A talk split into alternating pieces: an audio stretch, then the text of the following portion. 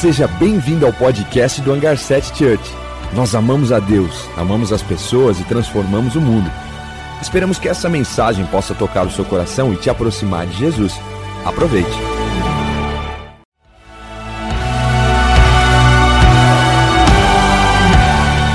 Seja bem-vindo ao podcast do Hangar 7 Church. Nós amamos a Deus, amamos as pessoas e transformamos o mundo. Esperamos que essa mensagem possa tocar o seu coração e te aproximar de Jesus. Aproveite. Muito bom essa série. Mentira para você sobre Deus, mentira para você sobre família, mentira para você sobre você e mentira para você agora sobre casamento. Gênesis 2:18 diz assim: Então o Senhor declarou. Na verdade, não é uma conversa, é uma declaração de Deus. O Senhor, o nosso Deus, declarou: Não é bom que o homem esteja só. Farei para ele alguém que lhe auxilie e lhe corresponda. Não é bom que a mulher esteja só.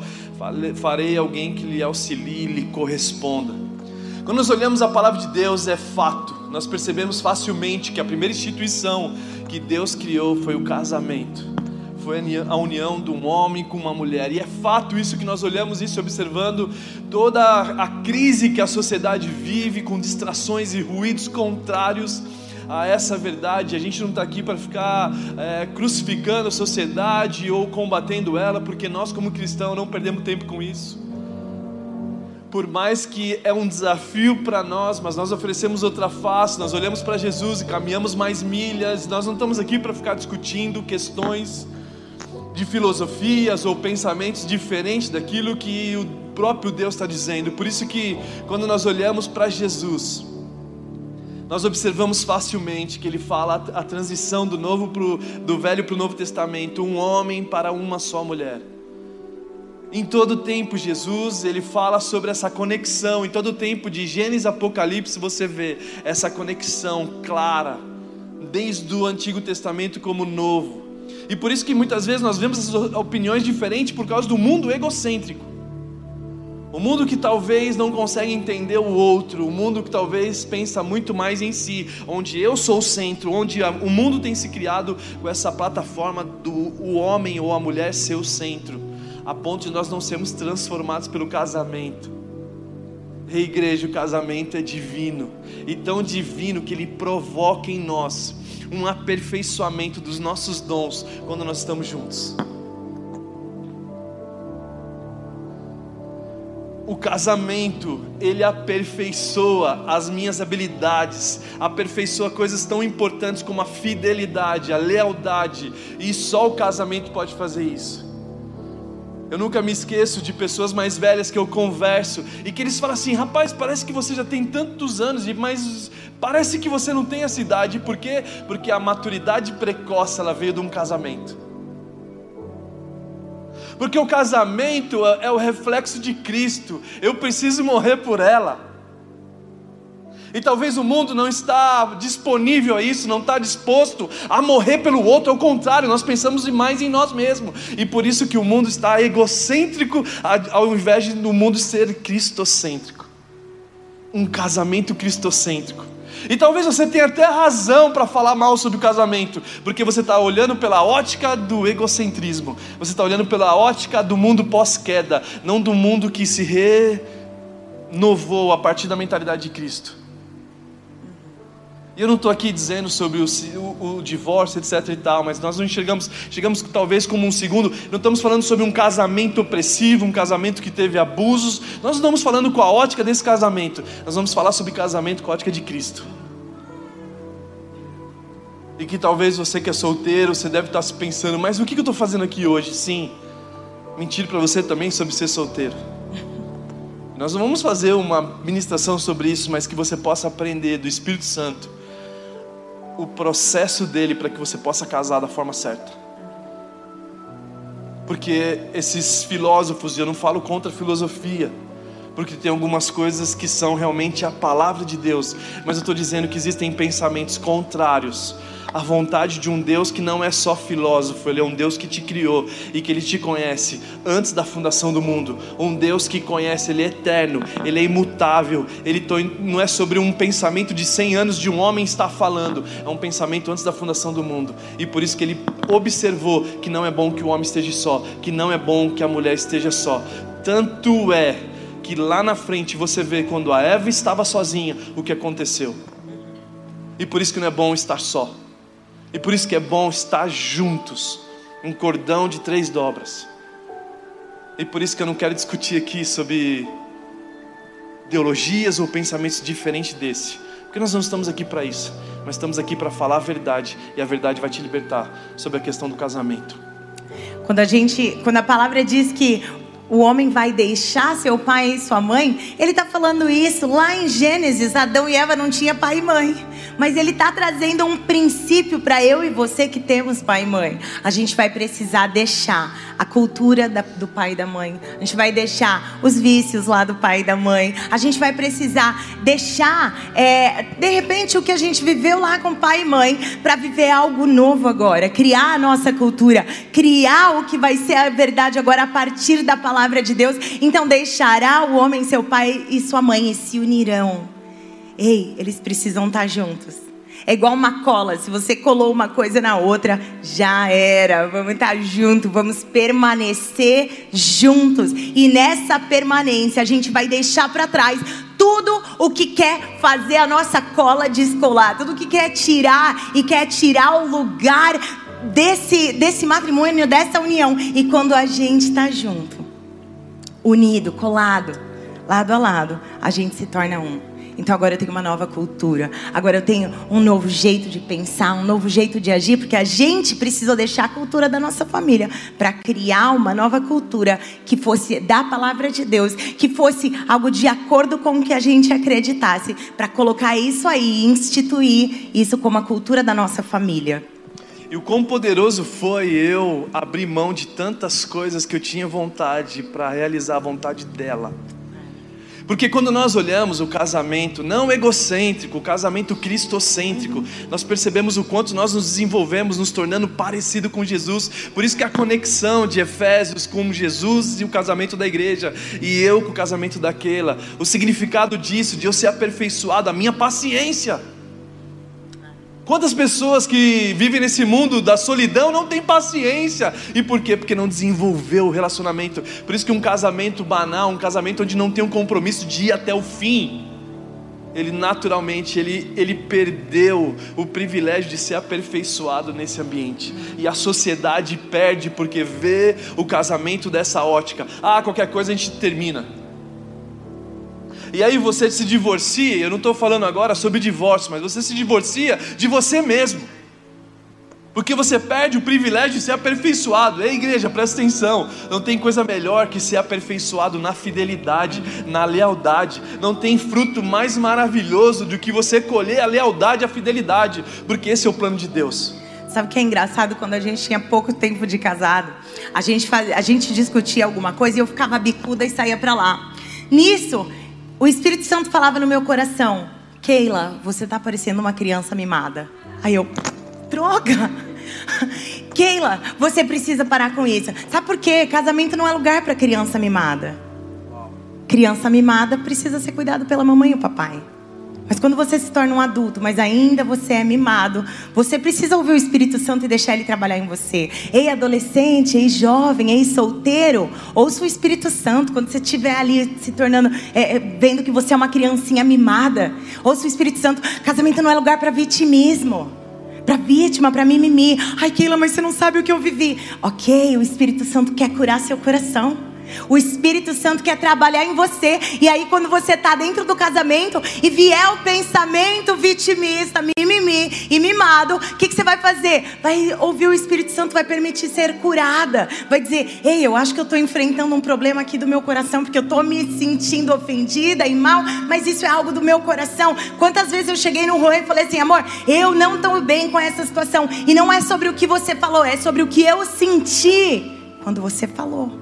Então você me ajuda. Eu preciso ouvir do céu. Eu preciso ser curado. Então o casamento não é esse lugar para eu levar toda a minha podridão para ele. Ao contrário, eu preciso deixar para trás um pouquinho do meu egoísmo e da minha podridão e, e trazer para ele. Ei, eu preciso de você, porque daí nesse casamento que é guiado pelo Espírito Santo, em vez de sobressair o meu vitimismo e a minha dor, eu tenho alguém para andar comigo, porque eu já não sou mais vítima. Agora eu tenho alguém junto, alguém lado a lado, um parceiro e uma parceira ajudadora na caminhada. Muito bom. E quando nós observamos a imposição do mundo em fazer com que nós tenhamos que obedecer às vontades dele, mesmo que eles querem exigir um governo democracia, não estou discutindo governo político, estou dizendo sobre o global, sobre o mundo, estou dizendo só sobre o Brasil, estou dizendo sobre todas as nações. A exigência da democracia, mas quando eles querem impor as vontades deles, ou talvez colocando a história como se nós tivéssemos que, ah, nós somos impostos a construir famílias, então estão impondo para nós essas tradições tradições, etc e tal. Não, não, é só você observar uma criança que mesmo que não tenha uma família estruturada, eles têm o desejo de construir família, desde pequenos. A quando criança, nós olhamos... A criança quer brincar, né? Eu lembro quando eu era criança, eu pegava os amiguinhos, ei, você é o filhinho, você é o papai, você é não sei quem lá, você é a filhinha, eu sou a mamãe. A criança tem isso, é natural. E o menino, por mais que não brinca de casinha, o menino tá lá. Então eu sou o pai. É, meus amigos faziam isso. O, então eu sou o filho. É. Então existe um negócio natural do ser humano. Não dá para você tirar isso. Ainda que você era aquela criança que brincava, que causava. Ei, existe uma paixão natural sobre isso. E por isso que nós não precisamos perder tempo em ficar provando para a sociedade, porque isso já está dentro de nós. Não tem como você combater um casamento, é natural. É só você ir no Polo Norte, você vai ver os esquimós que não têm acesso à informação, que não têm acesso à internet, eles são família. E eu não quero me aprofundar no tipo de alimento que os esquimós se alimentam, a ponto de pensamentos ou filosofia nos forçar a comer tipo de alimento, sendo que lá nem nasce vegetais e legumes. Eu não quero, eu não quero entrar na polêmica, já entrando um pouco. Mas o ponto principal é que os esquimós, eles constroem família. Os índios fazem família. A sociedade é fundamentada em casamentos um homem para uma só mulher, para construir filhos, e a maturidade gerada nesse ambiente que está faltando na sociedade.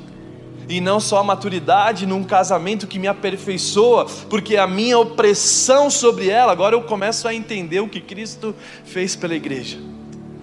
E o ponto aqui, talvez seja esse que nós construímos, talvez a ótica da família, que nós estamos discutindo, que casamento não serve, que casamento é, é a pior coisa que você pode fazer na tua vida, porque talvez você se baseou nesse egocentrismo, ao invés de nós olharmos para casamentos que constrói a partir da mentalidade de Cristo, de um morrer pelo outro, de um construir a lealdade, a fidelidade, existem frutos absurdos, porque você vive dentro de um casamento como se você tivesse antes da queda, nus de no que, no, dentro do que se envergonhar. Quando você está na sua casa, no ambiente assim, você não tem problema com o seu celular, você não tem problema com nada. Por quê? Porque vocês são transparentes. Mas se você construir um casamento pós-queda, talvez esse casamento realmente não é o exemplo a ser seguido. E talvez é isso que o mundo está dizendo: esse casamento não funciona por causa desse casamento.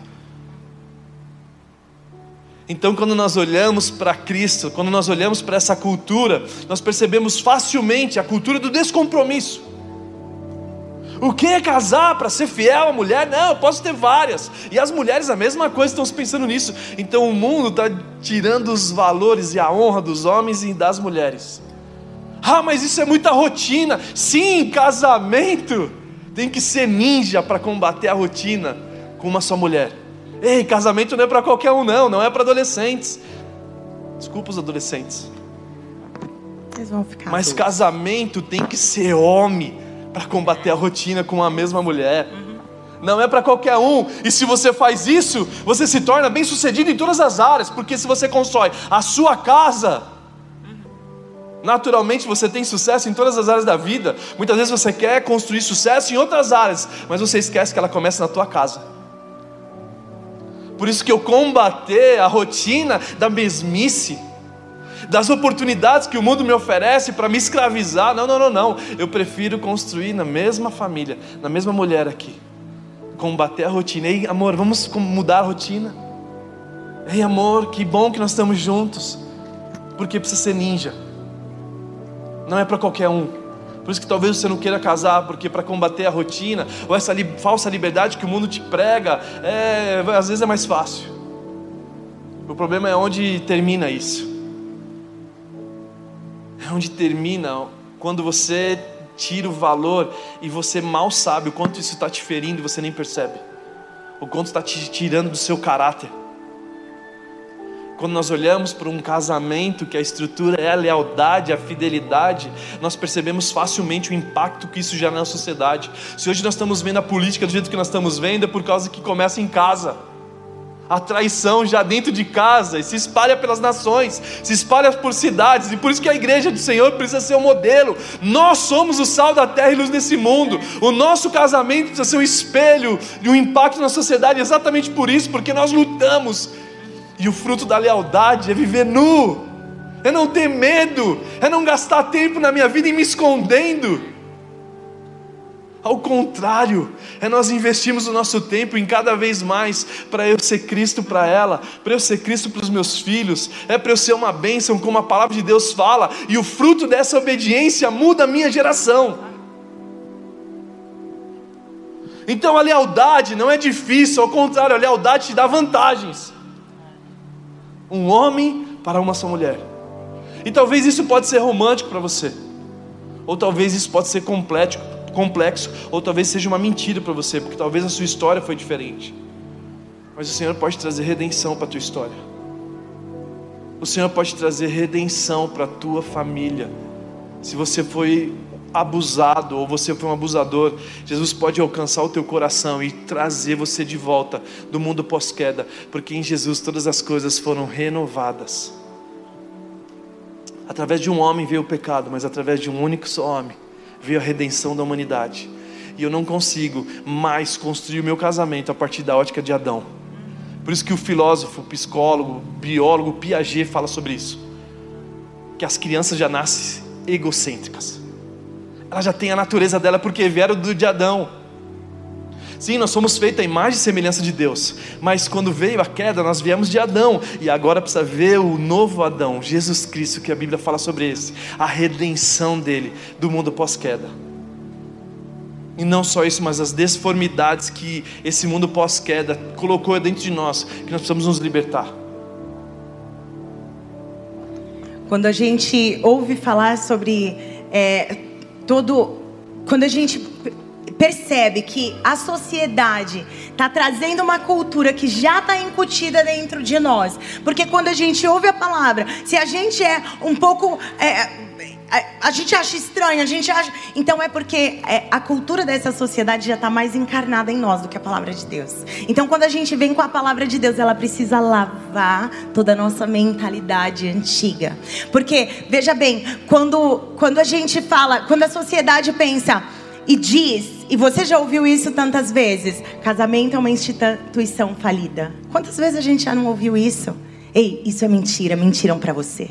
Mentiram para você. Casamento é uma instituição feita por Deus. É algo que funciona perfeitamente dentro do reino de Deus e é a esperança da sociedade. É a esperança porque dentro do casamento eu deixei de ser mimada. Dentro do casamento eu me tornei uma mulher sábia. Dentro do casamento eu evoluí para me tornar a mulher que o Senhor tá, criou e que essa cultura e que o erro e o engano e o pecado queria derrubar. Mas quando a gente sai do padrão do mundo, quando a gente sai desse lugar, dessa, desse lugar de mentira, e a gente se coloca debaixo da vontade de Deus, no lugar onde o Senhor nos chama para estar. Então a sociedade agora tem espaço para ver a Keila que Deus criou. Então agora se derruba toda mentira sobre a Keila, se derruba toda mentira sobre você, porque agora você, você se levanta. Então essas, esses pensamentos e essa cultura precisa ser quebrada da nossa vida. Essa semana eu estava assistindo, estava mexendo ali no Instagram e naqueles sugeridos tinha uma menina falando assim: oito coisas é, que é, oito coisas importantes que eu preciso em um homem. Aí ela fazia assim, ó. Quem já viu esses vídeos? Aí o Juan, aí o Juan fica assim: imagina eu fazer um vídeo assim. que coisa estranha. Bom, vamos lá. Oito coisas que eu preciso no homem. E ela fazia assim, ó, e não aparecia nada. Aqui, ó. Nada. Nada. Nada. Não, a sociedade está de ponta cabeça. Eu preciso do meu marido. Ele fala a minha vida, ele fala a minha visão, ele fala o futuro sobre mim, ele traz a visão sobre a minha casa. Ei, eu podia dizer uma coisa, duas coisas, três coisas, dez coisas, muitas coisas. Por quê? Porque um homem segundo o Espírito Santo acrescenta vida, virtude, palavra, futuro, visão para dentro de uma família. Então saia dessas mentiras que você ouve por aí e talvez construirão seu pensamento. Por isso que Romanos 12, 2 fala: não se amoldar ao padrão desse mundo. O mundo, na verdade, nós, a Bíblia fala que nós, é uma renovação. E o que é renovação? Significa que um carro velho precisa de uma nova reforma. E nós tínhamos um padrão perfeito em Deus, mas nós nos perdemos. E porque nós nos perdemos, agora precisa de uma renovação. Esse carro talvez agora precisa de uma nova cor, porque o azul ficou desbotado, então eu preciso passar nele algo novo.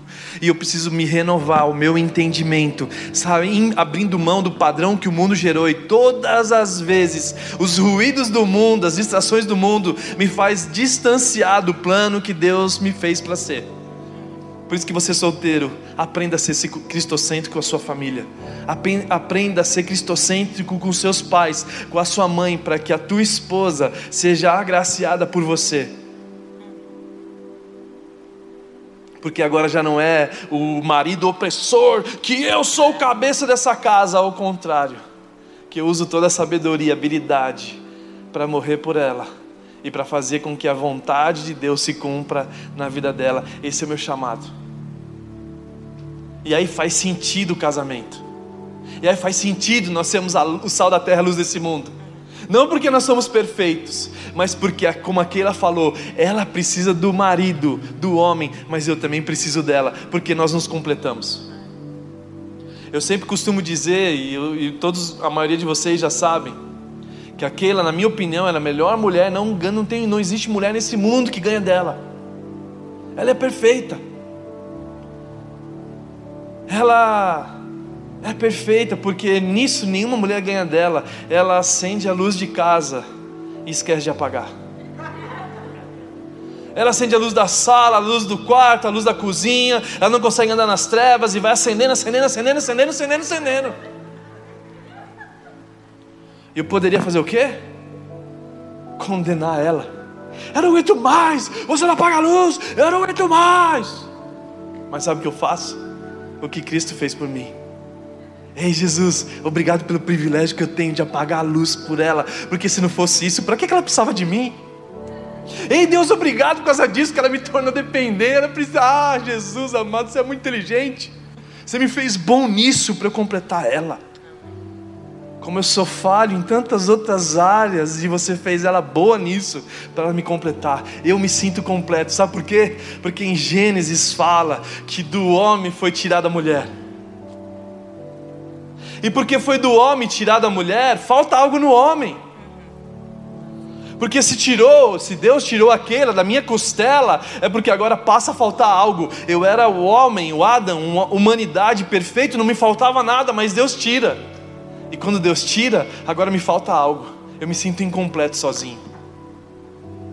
E essa beleza da humanidade, esse Deus que nos faz um completar o outro, assim como a igreja também é a mesma questão. Um é perfeito numa guitarra e harmonia do que faz esse som, ele é perfeito. Mas o ponto é que quando me tira da costela, eu só volto a ser completo quando nós nos casamos. Por isso que nós voltamos a ser um. Que me tirou e agora nós somos um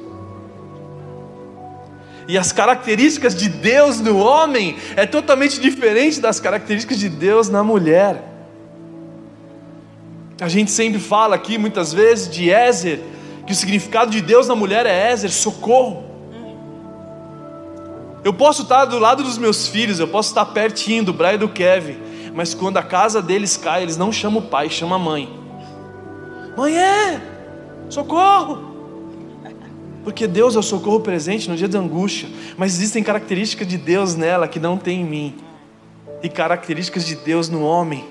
um homem protetor, um homem provedor. E não estou falando aqui sobre pagar conta de restaurante, provedor de visão, provedor de ouvir, provedor de palavras que, que trazem vida. A questão é que existem deformidades pós-queda. Então, esse homem que era provedor, esse homem que trazia a presença, esse homem que ele era presente, e é o que eu digo: o quanto o Juan me complementa, oito coisas seria pouquíssimo para eu dizer. Mas aí o homem pós-queda, ele se torna omisso às vezes, ele se torna às vezes um procrastinador, às vezes as emoções dele estão sofrendo, mas ele não sabe dizer por isso ele precisa da mulher, porque a mulher é essa mulher, é, é essa que tem as emoções e os sentimentos, e juntos eles são forjados. É, um homem, ele parece que as emoções dele é uma caixa preta de avião que não sabe o que está acontecendo lá, lá, dentro, um dia explode, né? O homem ele não consegue se compadecer às vezes de situações é, sérias, mas às vezes ele chora pelo time. Ah, Corinthians. São Paulo, né? Ele chora pelo time e, e às vezes dentro de casa ele não consegue chorar junto com a esposa. Mas também a mulher tem as deformidades pós-queda. A mulher ela ela se torna essa que era cuidadosa, ela quer ser agora dominadora. Quantas vezes eu me peguei querendo dominar a situação, dominar a família e fazer do meu jeito. Essa mulher que era amável e ela era é, tratava e cuidava de emoções, agora ela é carente emocional. Agora ela, ela, ela, ela quer dominar, ela quer dizer, ela quer trazer todo o significado e tudo do homem. Ei, o seu significado vem do céu. Homens e mulheres carentes emocionais, só quem vai suprir você é Jesus. E aí, se você está completamente curado nas suas emoções em Jesus, você está ali pronto para trazer para outra pessoa. Permita Jesus curar as situações da sua vida. E por isso que Deus fez a conexão entre um outro. E essa conexão não veio só do homem com a mulher, mas em Efésios 5 fala da conexão da igreja com Cristo. Do casamento de Jesus com a sua noiva chamada igreja. E por isso que há uma complexidade sobre a igreja. Ah, que a igreja fez isso comigo. Ah, que a igreja. Não, não, não, não, presta atenção. Você não foi feito para gerar expectativa na igreja. A sua expectativa tem que ser no noivo, em Cristo. Talvez a igreja sim, ela vai te machucar, por quê? Porque a noiva precisa ser preparada e nem sempre a igreja tem maturidade. E você não consegue casar com a igreja, porque ela tem um marido chamado Jesus. E tanto essa conexão do casamento com a igreja, que é a mesma questão de o casamento me aperfeiçoar nos meus dons e tantas áreas da minha vida me preparando para ser como Cristo, como a igreja também. E por isso que a sociedade destrói as duas questões. Não se casem e não vão para a igreja, porque a igreja também faz o papel do casamento, trabalha nas suas emoções, trabalha no aperfeiçoamento de dons e talentos, mexe quem você é. E por isso que para que igreja? Para que casamento? É as duas coisas, é a mesma luta. Aprender a ter paciência com o outro. Porque do meu lado tem Pedro, do meu lado tem Judas, do meu lado tem pessoas que Deus vai usar elas para trabalhar em mim, como Ele me usa para trabalhar nelas. E essa é a perfeição do céu, viver na terra como se estivesse lá. Nós sermos aperfeiçoados, abrindo mão do meu egocêntrico, abrindo mão das minhas vontades e sendo mais altruísta, pensando mais nela do que em mim pensando mais na igreja, no meu próximo. Os voluntários são exemplo nisso, porque eles estão aqui servindo vocês mais do que a eles mesmos. E Deus vai trabalhando para que eles possam se tornar pessoas incríveis. Eu quero ler um texto que fala Efésios do 5, 21, que é uma crise dos filósofos. Do 21 ao 33 diz assim: Sujeite-se uns aos outros por temor a Cristo Sujeite-se uns aos outros por temor a Cristo. Mulheres, sujeite cada um seu marido como ao Senhor, pois o marido é o cabeça da mulher, como também Cristo é o cabeça da igreja. E para um pouquinho aqui. Isso é uma confusão porque o homem é o cabeça. Ei, mulheres, você quer ser mula sem cabeça? Ou vocês querem ser um monstro com duas cabeças? Não existe nível de importância, a cabeça ou o corpo, os dois são importantes, mas cada um tem uma função que um depende do outro, e esse é o ponto, a dependência um do outro. Mas o mundo diz que nós não precisamos. Nós não, não, não, não, não, cabeça. Ei, por favor, gente, eu não quero confrontar, mas eu quero dizer o que a Bíblia diz sobre isso. As funções diferentes da cabeça e as funções diferentes do corpo. Então, por favor, não queiram ser cabeça e não queira ser uma cabeça que anda sozinho, pai. Vai assustar as pessoas. E quando ele fala de sujeitem uns aos outros, antes dele falar da mulher sujeitar o homem, ele está dizendo um sujeita ao outro. Porque tinha situações que às vezes eu aconselhava o Juan e ele, não, porque eu penso assim. Aí ele ia lá, não dava certo. Parece que toda vez que ela fala vai estar tá errado só porque ela falou. Sabe por quê? Porque o corpo é. tem sentimentos. O corpo tem emoções que o homem muitas vezes tem a razão e não percebe das atitudes que estão fazendo porque ela percebe. E por isso que um completa o outro. Então, nessa situação de sujeitar, é um ao outro. É um ao outro. Eu também já fiz burrada porque eu não ouvi ele. Então, sujeitar um ao outro. E aí ele fala da mulher ser cabeça, porque ela. Da, do homem ser cabeça, porque ele tem o seu papel, da mulher seu corpo, porque ela tem o seu papel. E cada um junto vai construir, fazer essa construção perfeita. E assim como a igreja está sujeita a Cristo, também as mulheres sejam sujeitas aos seus maridos. Maridos, ame cada um a sua mulher, assim como Cristo amou a igreja, se entregando-se por ela, para santificá-la, tendo purificado pelo lavar da água, mediante a palavra, e apresentá-la a si mesmo como uma igreja, como uma esposa gloriosa, sem mancha, nem ruga, ou coisa semelhante, mas santa, inculpável. Da mesma forma, os maridos devem amar cada um a sua mulher com o seu próprio corpo. Quem ama ama a mulher, ama a si mesmo. Além do mais, ninguém jamais odiou seu próprio corpo, antes o alimenta dele e cuida, como também Cristo faz com a igreja, pois somos membros do seu corpo. Por essa razão, o homem deixará o pai e a mãe e se unirá à sua mulher, e os dois se tornarão uma só carne. Esse é um mistério profundo. Refiro-me, porém, Cristo e a igreja. Portanto, cada um de vocês também ame a sua mulher como si mesmo, como a si mesmo, e a mulher trate o marido com todo respeito. Quando esse texto está dizendo sobre é, a postura e o lugar dessa mulher e desse homem, isso é tão importante, isso é tão importante, porque nesse lugar do homem trazer amor, por que, que não fala para a mulher amar o homem? Porque já é natural, a mulher já brinca de cuidar e de amar natural desde pequenininha, a mulher já é sentimento, mas a mulher agora precisa aprender respeito, e o homem precisa de respeito respeito. Muitas vezes eu paro para o Juan e pergunto: por que, que você não gostou dessa situação? Por que, que você não gostou do que, do que eu falei? Porque ele se sentiu desrespeitado. Então, o que eu entendo como respeito não é o que ele entende como respeito. Então, como ele precisa desse respeito, eu preciso entender dele o que é respeito. A mesma coisa acontece para amor. Ele precisa ouvir de mim o que eu entendo como amor. Quando você para para me ouvir, eu estou me sentindo amada. Então, nesse lugar onde o homem tem o seu lugar, esse texto, quando ele remete lá a Gênesis, que ele fala por essa razão, deixa o pai e a mãe e se une à sua mulher. Ei, esse mistério retrata, ilustra, é uma figura de Cristo e a igreja.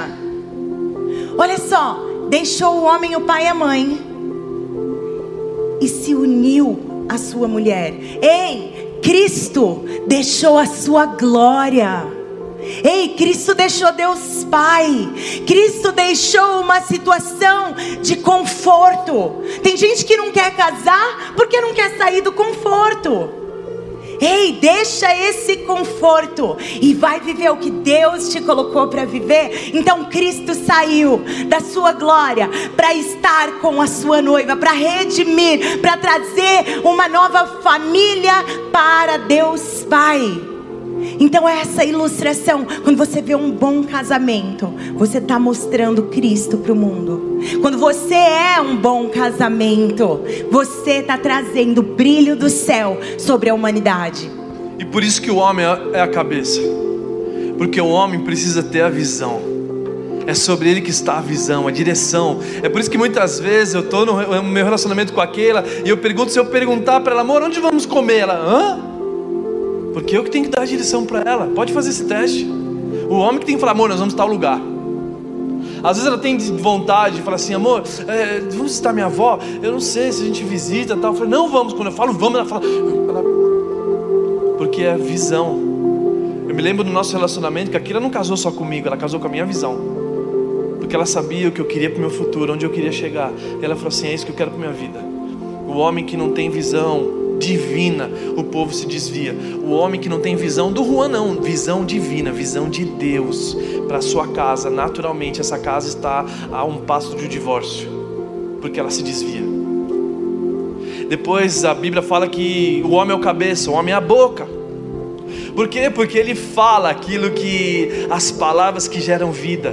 Ele fala aquilo que o céu está falando sobre sua casa. Ele usa as palavras para construir. Ei, o, como Adão falou, osso dos meus ossos, eu elogio aquele, eu elogio quem Deus vê como ela, como ela é, porque eu vejo o que Deus vê sobre ela e eu falo o que Deus fala sobre ela para mim, e aí eu trago vida sobre ela. Então, homens, usem as palavras para construir, não destruir.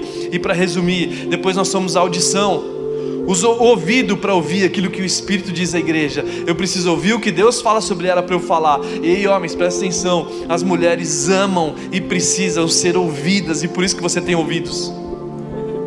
Para para ouvir a sua mulher. Ei, solteiros, para para ouvir a sua amiga, a futura mulher, quem sabe. Mas por isso que o homem é o cabeça e a mulher não. A mulher é o corpo e uns se completam. A mulher sendo corpo ela é, gente, daqui para baixo, todo o resto é a mulher. Ai, tem, tem gente que gosta de falar, a mulher é o pescoço que vira a cabeça para onde ela quer. E é verdade. é verdade. Quantas vezes você já não viu uma mulher distorcer um homem? É, ah, não, vai, não, vamos na sua mãe, não, porque não sei o que lá. E aí acaba o relacionamento. Ei, mulher, seja um pescoço bom, um pescoço de sabedoria. Mas a mulher é o coração. Maridos, você não está sentindo, mas a mulher está sentindo, ouve o que ela está falando. Maridos, você não é o pulmão. A mulher é o pulmão. A mulher traz a vida, traz a respiração, traz o que a mulher traz, o homem não tem como ter. Ei, a mulher tem as mãos, a mulher gosta de servir, ela quer servir, mas a mão não é só de serviço, porque a mulher também gosta quando o homem serve. Quando o homem lava aquela louça, é uma bênção. Ei, quando o homem lava o banheiro, é uma bênção. Mas a mulher tem a mão de edificar, de construir. Essa mulher é que vai construir o clima daquela casa, é que vai trazer uma edificação, uma mão que constrói, as mãos que, que com suas próprias mãos ela vai construir ou ela vai derrubar. E a mulher, ela também tem a parte do útero, a parte de, de produzir e reproduzir vida. Gente, o que o homem falar para essa mulher, ela vai acreditar e ela vai engravidar daquilo. O Juan falava assim: Você é uma mulher incrível, sábia, inteligente, influente, você vai ser incrível. Primeira vez que ele falou isso, eu morri de rir. Não é piada? Não sei nem lidar com isso que você está falando. E ele foi falando, eu fui começando a acreditar. E hoje eu vejo que nas minhas atitudes eu de fato dei luz a essa mulher que ele via há muito tempo atrás, porque ele tem visão que eu não tinha. Mas eu engravidei. Mas ei, às vezes a sua esposa está engravidando de você, falando que ela é incapaz, que ela é feia que ela não sabe, que ela não pode. Ei, quebra essas palavras. A sua boca tem poder de vida e morte. Você vai dizer vida, porque ela vai produzir vida sobre você, sobre os seus filhos, sobre a sua casa. Ela é o corpo todo. Então, sabendo que cada um tem o seu papel, a gente vai fazer. A banda vai me ajudar aqui. Vocês podem me ajudar, banda? Pode ser? A banda vai me ajudar e vocês vão entender uma coisa aqui. Vamos dizer que o homem é o ritmo. Pode ser? Então, dá um ritmo aí pra gente. Olha lá. Homem é um ritmo. Vamos ficar aqui o dia inteiro ouvindo isso? Não dá, né? Mas é bom, porque ninguém vai sair dos trilhos, é visão, não é? Então o homem é o ritmo. Eu devia ter acabado na hora certa, no, né? no, no beat certo. Você vê que eu não tenho ritmo? É, e eu já toquei bateria, hein? Deus nos livre. Vamos lá. Então o homem é o ritmo. E a mulher é a melodia. A mulher traz o brilho para o negócio. negócio. A mulher embeleza. A mulher, a mulher é aquela coisa doce, aquela coisa boa. Mas se o homem não está trazendo um bom ritmo e a mulher não está trazendo a boa melodia, ou se todo mundo quer ser ritmo, faz todo mundo ritmo, uma loucura aí de todo mundo fazendo um, um ritmo maluco, um negócio, um negócio Faz aí, cada um fazendo uma coisa, loucura, porque ninguém sabe seu papel. Chega, né, gente? Chega. Obrigado. Gente, se cada um fizer seu papel, a coisa funciona. Mas se cada um ficar fazendo uma loucura, não dá. Mas se o homem dá um bom ritmo, e ele dá um norte para essa família. Ele fala: Ei, família, a gente está andando nessa direção. Ei, mulher, você é isso. Ei, filhos, vocês são isso aqui. Eu vejo Deus em vocês. Então, essa mulher vai trazer uma melodia. E quando essa mulher traz uma melodia, então a gente tem música. A gente tem música. E a gente tem harmonia. E a coisa funciona. Como é bom você estar numa casa que tem harmonia. A gente podia ficar aqui o dia inteiro ouvindo isso aqui, não é? Vamos dançar, meu amor. Gente, casamento precisa ser harmonia. Muito obrigado. E sabe que é o ponto principal? Que talvez você tenha razão, mulher, de ser a cabeça, porque você arrumou um cara que não é Cristo. Infelizmente, eu tenho uma coisa para se falar. Os homens não têm sido homens cristocêntricos e por isso que vocês têm que fazer o papel dos homens. E aí, talvez isso existe compatibilidade, existe depressões, frustrações, porque as mulheres estão querendo ser aquilo que elas não foram chamadas para ser. Então, se o seu marido, ou na marido não, mas se o seu namorado, o seu noivo não tem se parecido com Cristo, tem dado a vida por você, ele não tem morrido para si mesmo, ele não tem real, realmente sendo aquele homem que multiplica o pão, que ele traz vida. Está na hora de você largar disso, porque você não foi feita para isso. Isso é incoerência, faz você se tornar aquilo que você não é. Se você foi uma irmã mais velha, talvez você teve que ser o cabeça do seu irmão e você quer levar isso para o casamento. Eu nunca me esqueço, aquela ela é a filha mais nova. Então, por ser a filha mais nova, ela viveu muito daquele jeito, sabe? Você tem um filho é uma coisa, dois é outra coisa, três já está meio abandonado. No quarto está esquecido ali, ó. Cai, chora, ninguém sabe. Cai, chora, levanta, se limpa o choro e resolveu. E aí eu tive que fazer o quê? Eu tive que ensinar aquele amor. Eu preciso cuidar de você. Deixa eu cuidar. Não, mas ninguém me cuida. Ninguém me... Não, querida, por favor. Sou seu marido. Foi difícil, viu, aprender a ser cuidado. Por quê? Porque ela nasceu em outro contexto, não foi nem os homens, foi a realidade da casa, que era diferente. Então o ponto é que você não foi feita para isso. Quando você encontrar um homem cristocêntrico, você se apaixona por ele e fala: Cara, é a melhor coisa que eu fiz na minha vida. Talvez você se entregou para uma pessoa que te frustrou, que só quer sexo com você e não quer outra responsabilidade, te feriu, te machucou. Ei, o Espírito Santo vai trazer cura para você. Talvez você tenha se comportado, acreditado nas filosofias que esse mundo está dizendo, e elas, eles têm razão por causa da realidade do mundo pós-queda, onde o homem se tornou procrastinador para trocar um, um, uma resistência do chuveiro, ele nem sabe o que é isso. Ele chora pelo time de futebol, mas não chora pela esposa. E homem, está na hora de nós irmos para Cristo. Eu não estou te difamando, estou te convidando e vamos para Jesus, porque existe restauração e se torne um homem protetor, um homem provedor emocional, provedor de todas as áreas, inclusive nos recursos. Sabe por quê? Porque existe favor de Deus para isso. Não joga a responsabilidade da, do da mulher. Ei, amor, você cuida da fé das crianças. Não, o homem é o sacerdote dessa casa. Eu que sou responsável pela eh, vida espiritual dos meus filhos eu preciso discipular eles, eu faço devocional com eles, eu falo daquilo que Deus está falando para mim sobre a vida dele, porque eu olho para Deus. Ei Deus, o que o Senhor tem para meus filhos? Ah, legal, então eu vou falar sobre isso para eles. E aí eu trago a mensagem do céu. Cara, parece que quando eu estou tendo esse momento com os meus filhos, parece que o Espírito Santo está ali, que eu fico louco. É sério porque é Deus ali me usando para edificar os meus filhos. E aí eu sim, o que, que eu vou fazer? Eu vou levar meus filhos, eu vou falar: ei, missionários, vão para o mundo, vão para a sociedade, filhos equilibrados, filhos maduros, que vão abençoar a sociedade, que não vão trazer caos para a sociedade, que vão ser maridos incríveis, porque eles me vê lavando louça em casa, porque eles me vê limpando o número dois do meu doguinho ali porque eles me vê passeando com meu cachorro, porque eles vê eu tratando a mãe, porque eles vê eu fazendo café da manhã para ela. Então eu entrego para a sociedade um filho cristocêntrico. Porque essa é a minha responsabilidade, não é ela. É claro que são os dois, os dois, mas eu, o meu papel é esse. Então, em mulheres, não se venda para qualquer um, você não tem preço. Por isso que não é bom que você fique só. Deus tem a pessoa, não estou dizendo jogando a responsabilidade para Deus, a pessoa certa, mas você tem discernimento para fazer escolhas certas. E é melhor você não casar do que você ter que fazer o papel do que você não foi chamada. É belo você ser a mulher. Quantas vezes eu me ferrei porque eu não estava ouvindo aquilo nos negócios? Porque ela estava sentindo, eu não. Ela falou assim: cara, você vai me identificar esse coreano. Coreano não, não vou falar o nome. E deu problema para mim. Por quê? Porque eu não ouvi ela. Por isso que nós somos um. E teve outras coisas na minha vida que aquilo teve que fazer. E que as pessoas falam, como você deixou ela estudar para você nessa área? Querido, sou um com ela. Tem áreas na minha vida que eu sou limitado.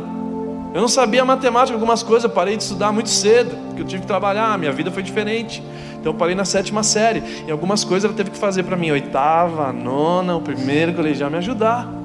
E tantas outras coisas que eu poderia me expor aqui.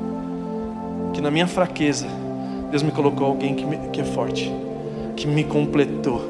E que isso traz a harmonia certa. E que o mundo olha para nós e fala assim: cara, esses são sal das terras e luz desse mundo. Por isso que quando eu olho para Jó, eu olho a história de Jó, gente. E eu começo a ver o caráter dele. Eu começo a ver a pureza de Jó, eu começo a ver o comportamento de Jó na sociedade e o legado que Jó deixou. Eu falo assim, cara, Deus, por favor, me ajuda a ser esse homem justo, íntegro. Me ajuda, porque o mundo me roubou a minha inocência quando era criança. O mundo roubou a minha inocência quando era adolescente, quando falaram para mim que mulher não prestava. E era mentira aquilo. E mentiram para mim. Mentiram para mim sobre homens, mentiram para mim sobre finanças, mentiram para mim sobre várias coisas. E Deus restaura a minha inocência. Restaura a minha inocência no mundo pós-queda, para que eu possa viver nu diante da minha esposa e não ter vergonha. Para que eu possa ser transparente com a minha conta bancária, para que eu possa ser transparente com meu celular, minha rede social, seja o que for, eu não ter nada do que me envergonhar, porque nós somos nu.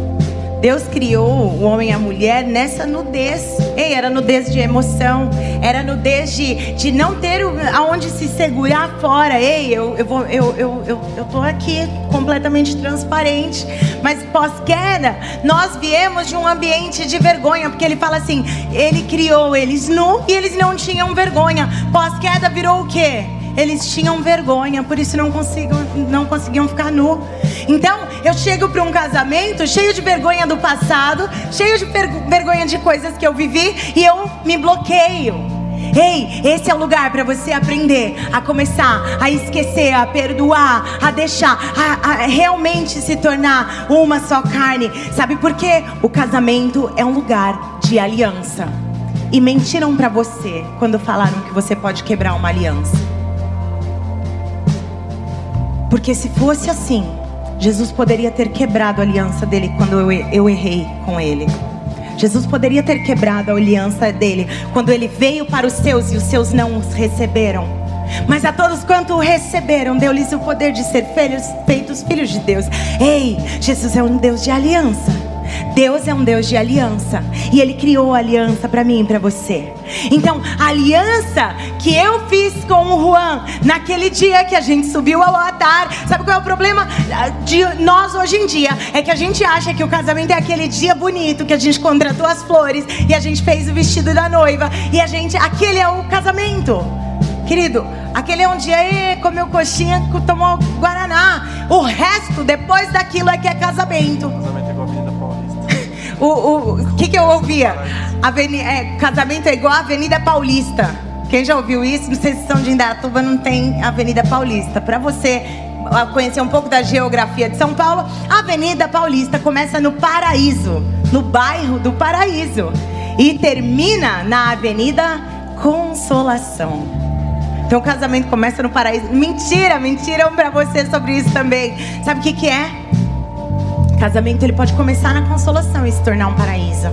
Talvez hoje o seu casamento está na consolação. Talvez hoje o seu casamento está quebrado, está rachado. Mas ei, aliança que você fez. Quando eu disse sim para o Juan, eu me aliancei com ele e com Deus. E Deus é por mim e Deus é por esse casamento. Enquanto então, quando eu faço uma aliança, eu não estou aqui, ó, eu me alianço com você se você não for grosso, porque se você for grosso comigo, eu não quero mais. Ei, eu me alianço com você se você olhar para mim e se você só fizer isso, se você fizer tudo que eu quero e do jeito que eu quero. Ei, eu me alianço. Não. A aliança vai independer da atitude dele. Se ele for grosseiro comigo, eu tenho uma aliança com Deus. Eu vou orar para o Senhor, Jesus. Eu não sei lidar com isso. Eu estou machucada. Isso aqui levantou de mim dores do passado e agora eu estou magoada, eu estou machucada. Mas Deus, eu fiz uma aliança, como que eu vou manter? Ei Jesus, eu tenho uma aliança com você e eu não sei lidar com essas situações do casamento. Ei Jesus, eu tenho uma aliança com o meu marido. E eu não quero deixar a voz da minha dor e do meu passado falar mais alto do que a minha aliança que eu tenho contigo e que eu tenho com Ele. Será que eu estou disposta a entregar a minha vida por esse casamento? Sabe o que, que eu ouvi essa semana? Uma mulher linda, maravilhosa, de um casamento lindo e maravilhoso, falar para mim: Keila, um dia meu marido me traiu e o Senhor reconstruiu tudo. Ei, eu não estou falando para você aceitar, eu não tô, não é isso. Eu estou dizendo de uma aliança que foi ameaçada por algo legítimo. Algo criou dor, algo que machucou, algo que ofendeu. Mas hoje eles podem olhar para isso e ver a redenção, como Jesus me redimiu lá no Calvário de toda dor, de toda traição que eu o traí. Isso pode acontecer com um homem ou com uma mulher. Eu não quero trazer essa situação aqui, mas eu quero dizer sobre redenção e sobre aliança restaurada. Eu quero dizer que uma aliança, um homem e uma mulher aliançados, sabe por quê? Porque nós somos humanos.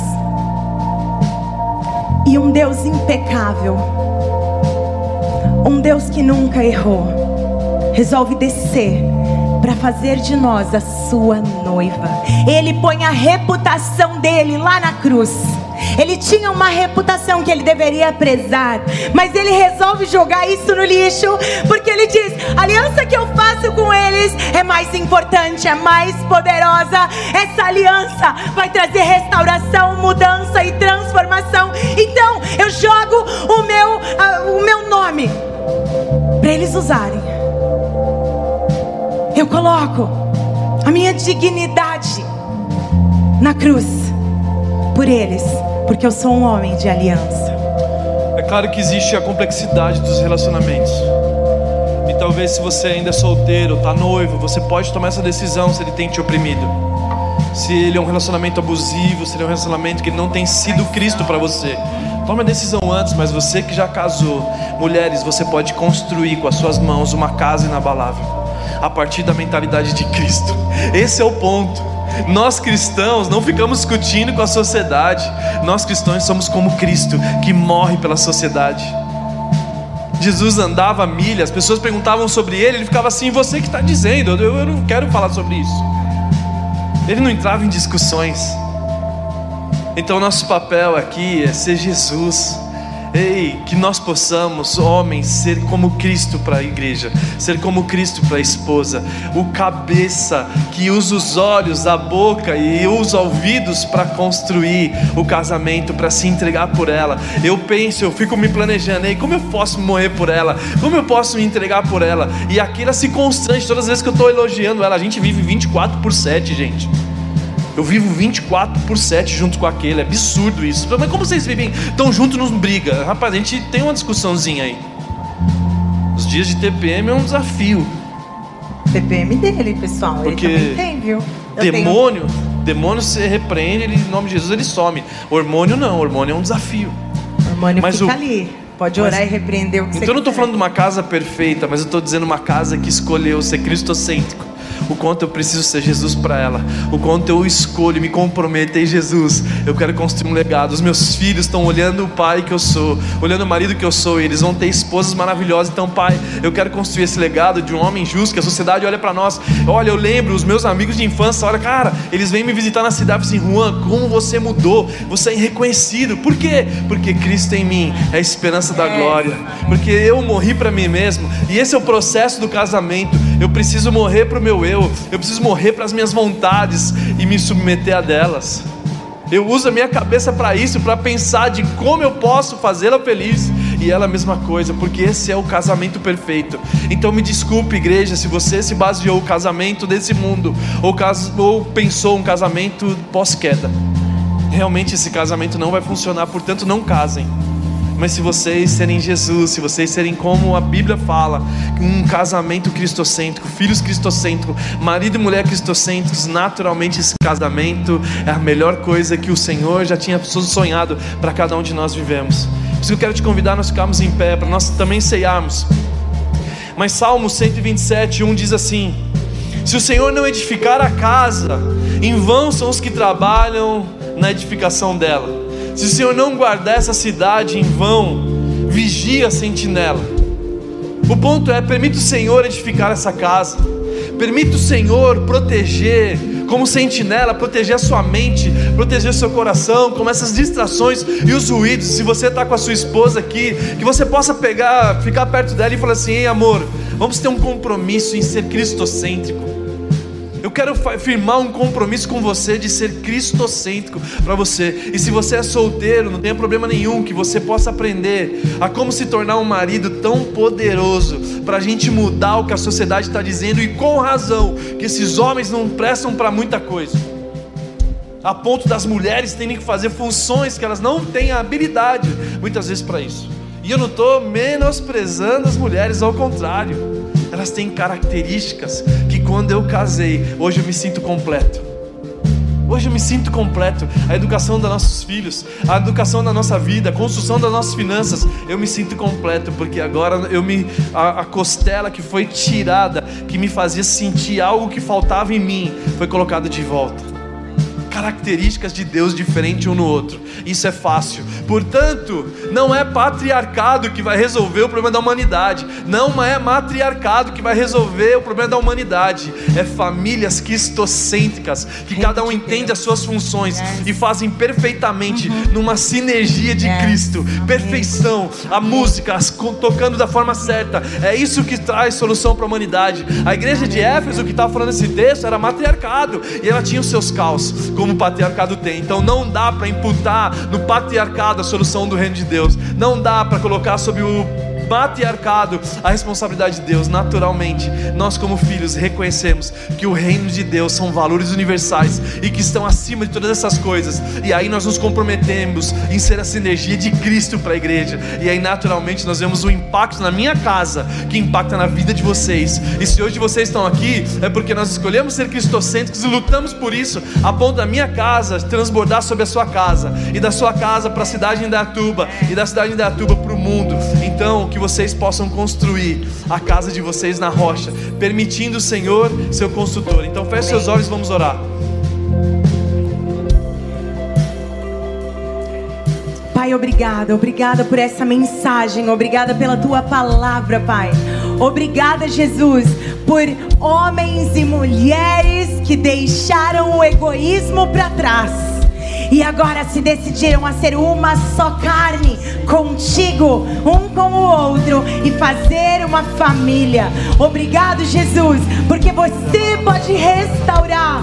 Obrigado, Jesus, porque antes quem falava mais alto era o meu eu e era o meu egoísmo, mas agora eu dou ouvidos ao teu Espírito Santo. Eu deixo para trás o meu egoísmo, o meu vitimismo, o meu mimimi e me entrego, entrego a minha vida, entrego o meu coração. Senhor, vidas e famílias precisam de restauração e hoje recebemos restauração do teu coração em nome de Jesus. Senhor, oramos já por essa ceia, santificamos Jesus, essa bebida, esse é isso que representa o teu sangue o teu vinho, santificamos também o que representa a tua carne o pão em nome de Jesus, e somos gratos a Ti. Somos gratos a Ti, Senhor.